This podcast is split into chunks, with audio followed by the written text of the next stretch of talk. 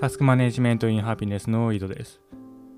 さっき佐々木さんのポッドキャストで怒りについて話してたんで、私ぐらいタスク管理の考え方と、あとグッドバイブスの考え方を頭になじませると怒ることなんてないんですよっていう話をしようとしたんですけど、昨日の夜そういえば怒ったなっていうことを思い出しまして、それが何かっていうと、ヘルシアのペットボトルの1リットルの緑茶をうちは買って飲んでるんですね。で、自分も妻も飲んでいる。で、自分が、で、まずね、妻がなんか冷蔵庫の横の下のところに、その飲みかけのそのヘルシアのペットボトルがあって、それを飲もうとしたんですよ。で、飲もうとしたら腐ってたわけですよ。それが。ヘルシアがで、まあそれを捨てましたって話をしたんですよね。で、その時に妻が私に、そのペットボトルを冷蔵庫の横に置いたのはあなたでしょっていうことを言ったわけですよね。言ったというか、まあ、直接言ったわけではなくて、そういうニュアンスのことを言ったんですよ。で、私は置いた記憶ないんですよね。で、なおかつ私、掃除しないんで、あの、ペットボトル飲んだら、飲んだ場所に置きっぱなしなんですよ。机の上とか。で私からすると、わざわざその冷蔵庫の横の、まあ、定位置なんですよね。あの、飲んでないヘルシアも冷蔵庫の横にずらって並んでるんですよ。で、この掃除とか整理整頓しない私が、その冷蔵庫の横に自分が飲んだヘルシアをまた戻す理由が全く見当たらないので、私ではないっていうことでちょっと怒っちゃったんですよね。でそうするとまあ妻も機嫌妻も自分ではないと思ってるから一瞬ちょっと険悪なムードになったんですけどあこれはまずいと思ってもうそのだ誰が置いた議論はやめてまあうん飲みかけのペットボトルは冷蔵庫にしまいましょうねっていうことで言って、えー、戦闘は避けられたんですけどどうにか。だからその事例からするとやっぱ私っていうのはその正しさですよね。これは論理的な正しさ、その証言の正しさ、そこに至るその思考の過程の正しさっていうところに多分こだわりがあるんだなっていうふうに思いましたね。で、それでちょっとイラってきたからね。いやな、だって俺がそこに置く理由ないし、いつも置いてないじゃんっていう。自分からするとまあ正論を言いたくなる。っていうのもあるし、もう一つはやっぱ分かってもらいたいってことですね、自分のことをね。自分のことを分かってもらいたいっていう、まあ、気持ちが人並みにあるんだなっていうふうに思いますね。まあ、だからこんなポッドキャストをやってるでしょうね。だからまあ人並み以上かもしんないね、こんなわざわざポッドキャストを撮ってるぐらいだから。でまあそういうこともあるわけですよ。そのでもまあ、そうは言っても、そのグッドバイブスやる前から私は全然怒らないっていうことになってます。で、実際に怒ったりしません。全然。で、それがなんでかっていうと、怒る理由がないからですよね。なんかアンガーマネジメントとかってあるじゃないですか。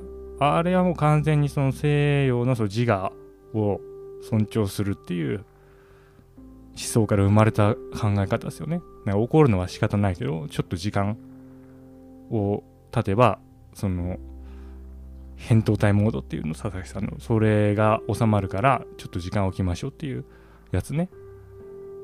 でもその自我が強いから多分怒るんですよ。自我が強いから、いや、自分はこうしたいのになんでこう言ってくるのが、こういう、まあ、正義とかね、があるにもかかわらずなんで相手はこんなことするんってそのスーパーのレジで並んでたらなんで横から入ってくるみたいなことでしょあれって。でその自我が強いから起こるんじゃないかなというふうに思ってた。自分全然自我強くないんでまあそのさっきのね飲みかけのヘルシアを冷蔵庫に横に冷蔵庫の横に置いたかどうかに関しては熱くなりますけど、まあ、他のことに関しては別に自我を通すほどのものでもないんで、まあ、そんな怒んないですよね。でもまあ佐々木さんも 怒んないイメージですけどなんか怒ったことがあるらしいですよお子さんにでなんかお子さんに対して怒鳴ったことがあるんですってでその時にまどうやって怒鳴ったのかっていうのをなんか倉園さんがシミュレーションしてて佐々木さんが怒るなんてまあ普通考えられないじゃないですか。だから何て言ったんだろうねっていうことを言っててなんかなんてことをしてくれたんだとか言うんかなとか言ってて めっちゃ笑いましたね。わかんないですね。まあそのとっさにねやっぱだから佐々木さんほどの人でまあ怒るわけですよ。結局グッドバイブスとか言っててもまあ怒るわけですよみんな。だそれはまあしゃあないけどもまあそんなに怒るような場面ないよねって話ですよねだって怒りっていうものが認知だから結局信念と表彰の作用だから信念の部分がどうにかなってれば、まあ、そんな怒ることないですよね。あだでそうそうそこで話し飛んでタスク管理自己啓発か分かんないですけどなんか自分に対する教訓とか自分に染み込ませたい教訓みたいなのをリストにして朝声に出して読むみたいなやつありますよね。その tips。で、あれ全然聞かないなって思ってたんですよ。でも全然やってないんですけど。まああれは、何回か前の話で話したその反省、告白の作用により自分で自分の、あのー、言語化した音声を聞くことによって自分にすり込むっていうところを狙ってるんだと思いますけど、まあ、結局私全然聞かなかったんですよ、あれ。あれなんでかなって思ってたんですよね。で、これた全然仮説なんですけど、そんな例えば、ある一場面で有効なその教訓みたいのを読んで覚えようとしても、多分覚えらんないんじゃないかなというふうに思うんですよね。だからその場面になるともう忘れてるんですよ。私の場合。だから、なんその持続性がない、その断続的なというか、うん、生活の中での一場面で有効なことを覚えようとしても結局その思い出される時までに時間が経っているから朝読んだとしてもなんか思い出せない忘れているっていうことになるから結局覚えないんじゃないかなというふうに思ったんですよね。でもまあそういう朝声に出して読んで覚えようとするものってその発生ヒントっていうのがランダムだと思うんですよ。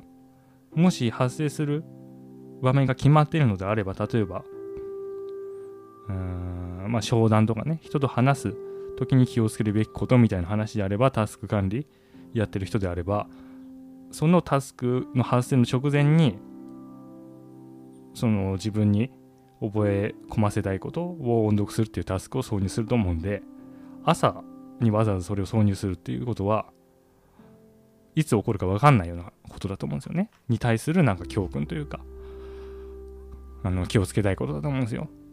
で、仮説、私の仮説は、その一場面だけに適用できるような、その部分的な考えではなくて、その全場面に共通するようなその原則みたいなことであれば朝あの声に出して読んで頭にすり込ませたら覚えられるんじゃないかなって思うんですよ。例えば宗教って多分そうですよね。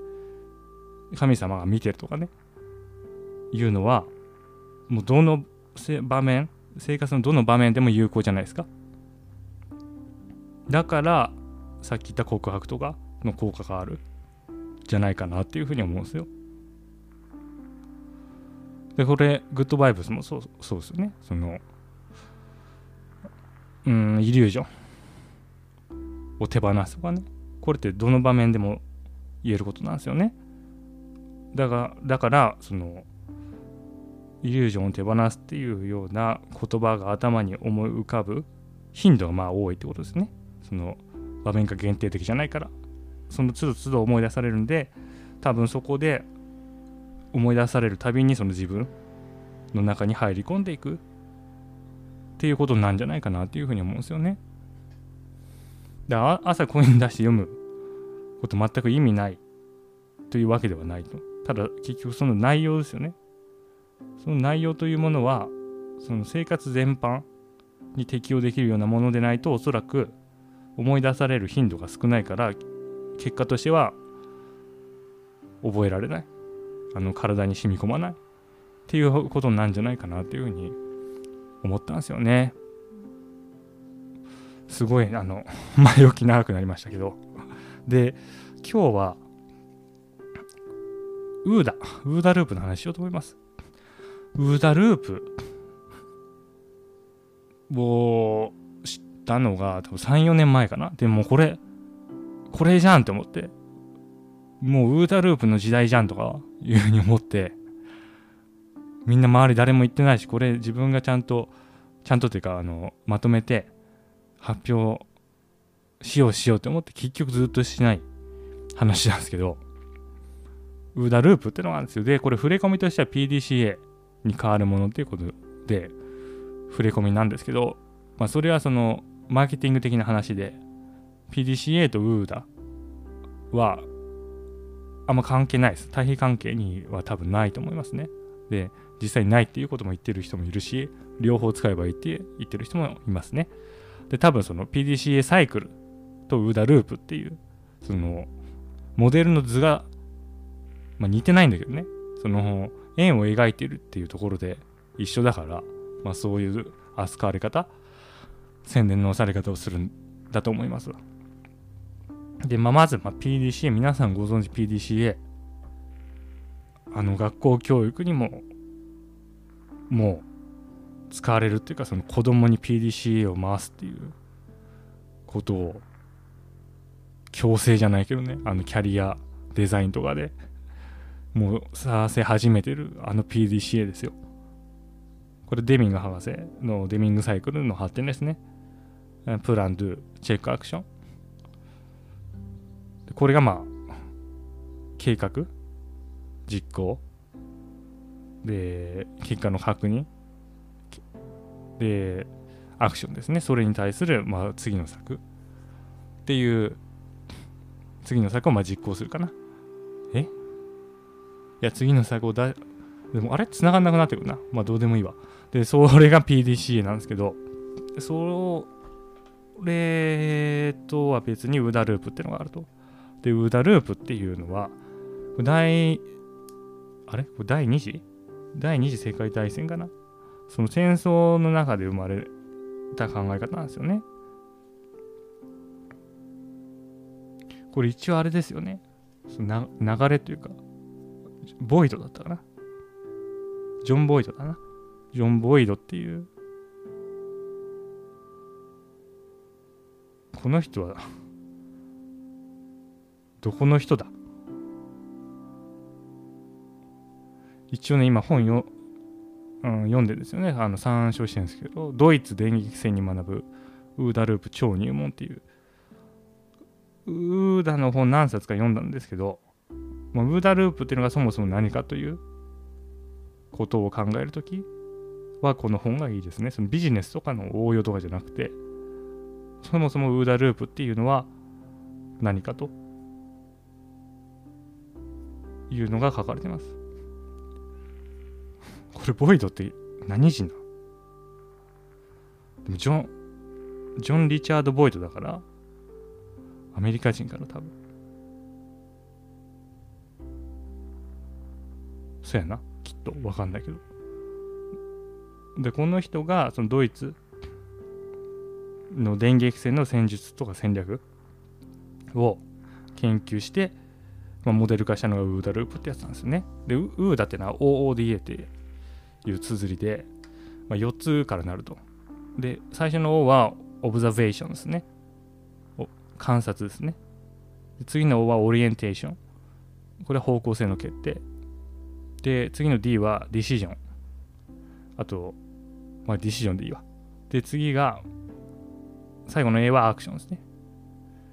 で、ディシジョンはハイポセシスっていう、まあ、仮説形成でもあるし、最後のアクションっていうのはテストでもあるというのがウーダループですの要素ですねで流れを説明するとまずオブザベーションすると。観察をしましょうと。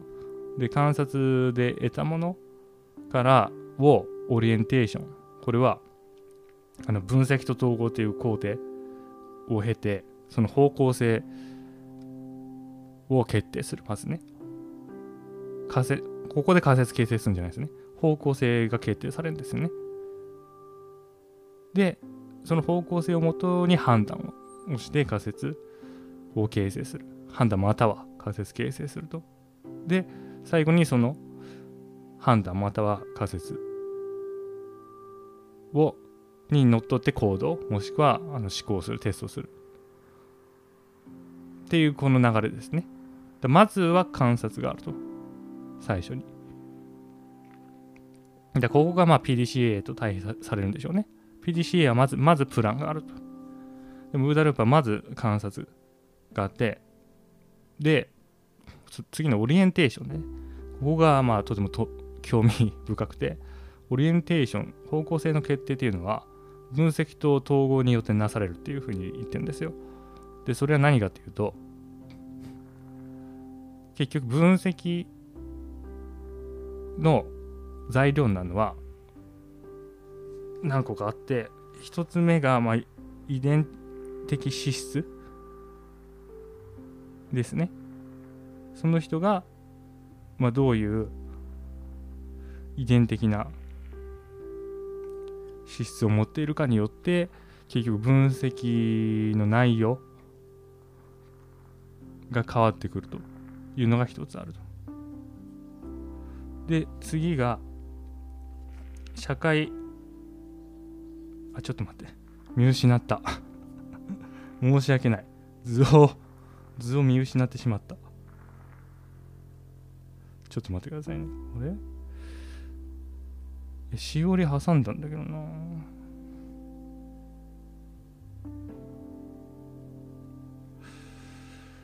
ちょっと待ってねちょっと待ってね。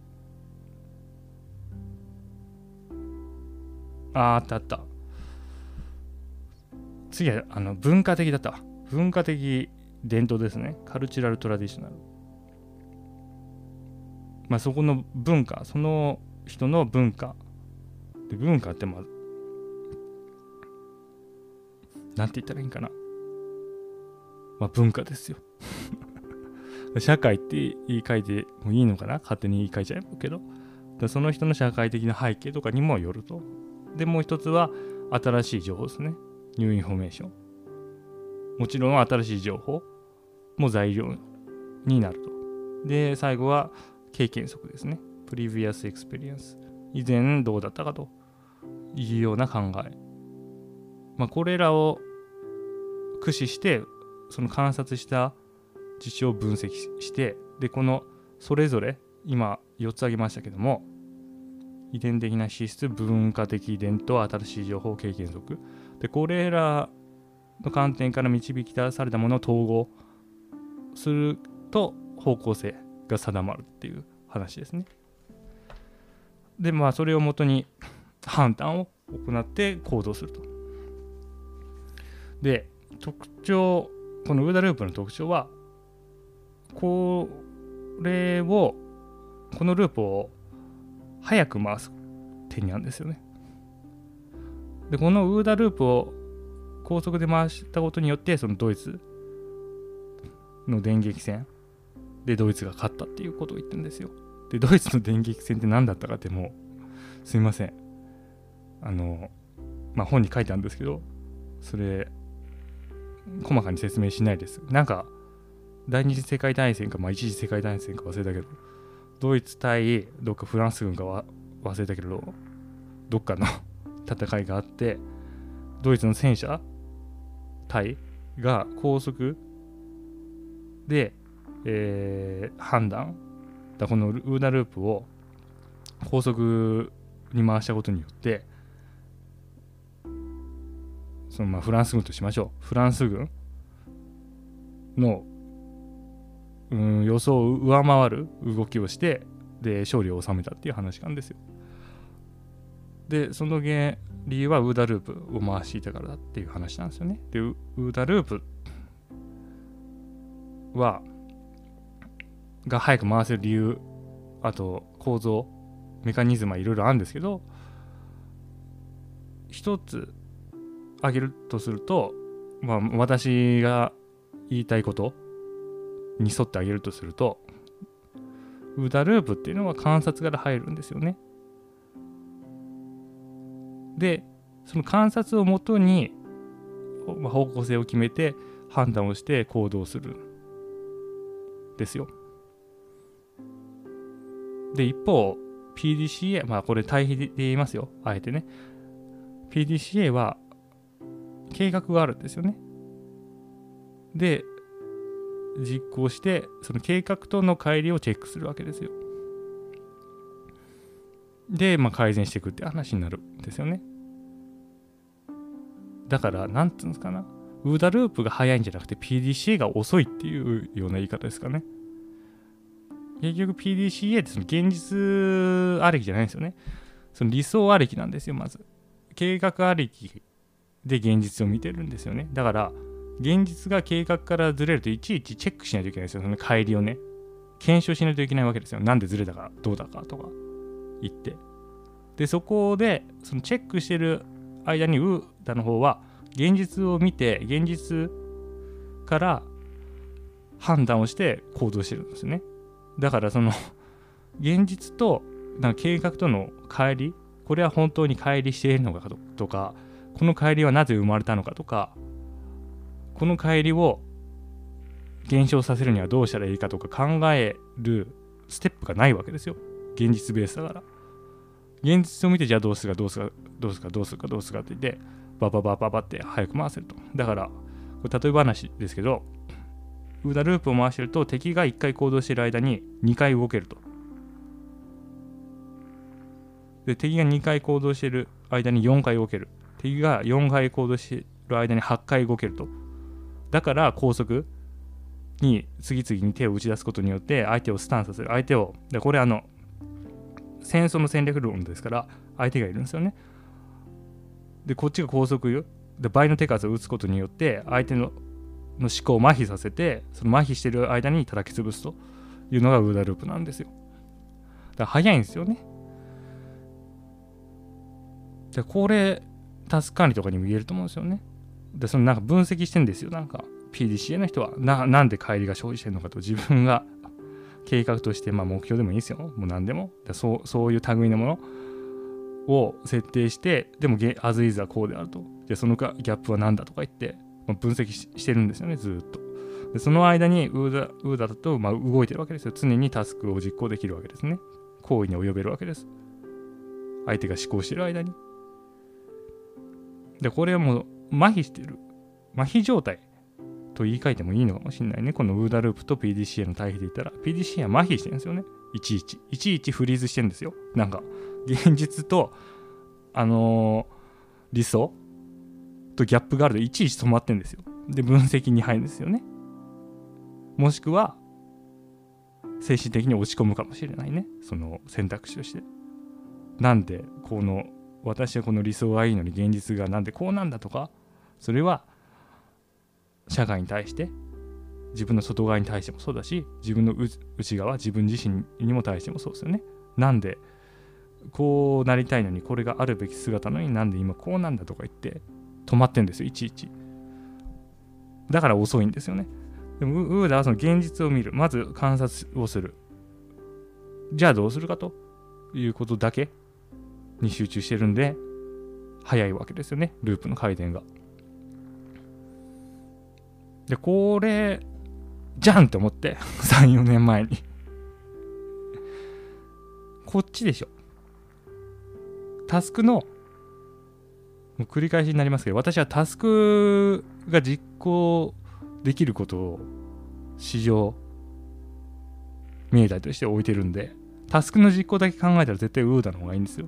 だって手数倍だから相手の。そうでしょ？だその理想いやいやちゃうんですと。理想があってそれにそれを達成することが大切なんですって話だったらそれは PDC ですよもちろん。だって理想を置かないとそれ話にならないですからね。ウーダーみたいに別に方向性はその観察の結果定まるものであって一つの固まった方向性方向性じゃない、えー、と理想はないと。方向性と理想また違いますよ。オリエンテーションですからね。別に何かその点の目標があるわけじゃないんですよ。方向性っていうのは。まあベクトルか。どっちかって言ったら。まあそれまたあの本をね読んで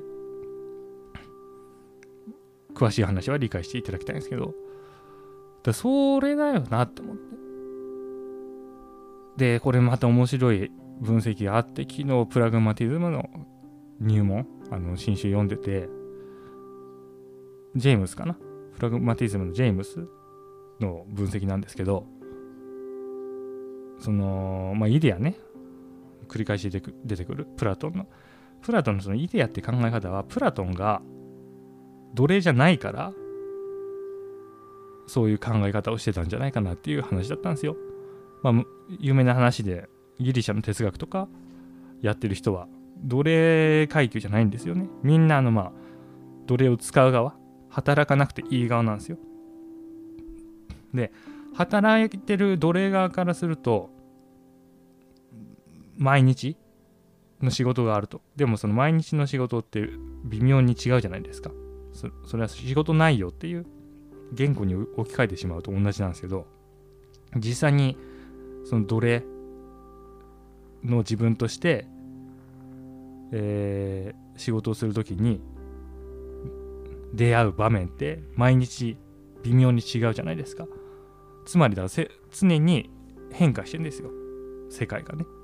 ででもそれに対してプラトンは奴隷使う側だからそういうなんかリアルなその現実というか仕事というかその人間活動を体験体感しないんですよねだからあんなその理想の一つの固まったその完全なるものがあるっていうような考え方になってんじゃないかということを言ってるんですよね。でその考え方がまあ西洋哲学の中心になってでそれがまたそのまま西洋の思想ですよね、まあ、バックグラウンドになってでそれが PDCA になったんじゃないかなって思うんですよ。いや PDCA は貴族の考え方だと。なんか完全なものがあるとプランっていう目標完全なものイデアが存在してそのイデアに到達すべく PDCA を回すわけですよね。で現実を見てないんですよ。何か思考の存在がそこに存在するとプランというものがそれに向かってあの活動するのがベストだっていうのが考えあの PDCA と。でも現実奴隷からするといや世界は常に変化しているっていうのがただ一つの現実なわけですよね。でそっちをベースにした方がいいんじゃないかっていうのがウーダループに近いと思うんですよね。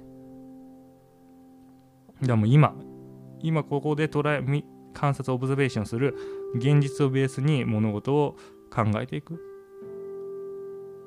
でこれ奴隷っていうとウーダループを広めてる人に失礼だから。でまあ庶民っていうふうに言いましょうか。庶民の考え方。今ここを生きている庶民の考え方っていうのはウーダだと思うんですよね。で、まあ、未来っていうことも言えるかな。PDCA が。で今もう未来英語到達しないけどねイデアは。でもまあ未来のプランを目標を置いてそれに対する計画を立てる。でそれに向かっていくというのが PDCA かな。で今がウーダって言った。じゃあ過去何かっていう話になります。っていうかまあ過去埋めたくなりますよね。まあ過去はでもそういうモデル化はないですよね。まあ言うたらその前例踏襲とかその記録をもとに前こうなったから今回もこうなると。まあ保守主義かな。まあ主義で言ったらね。まあそういう考え方かな。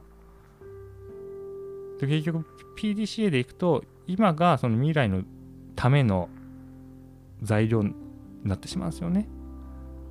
積み上げとかいう言葉も流行ってますけど結局でも積み上げっていうのは未来の何かを得るためでしかないんですよね今が。そのために積み上げてるわけでしょ。その地獄の河原で石を積み上げてるわけですよ。でそういう考えでもいいんですけどでもそれはやはり極めてそのイデア的であり未来志向型でありその今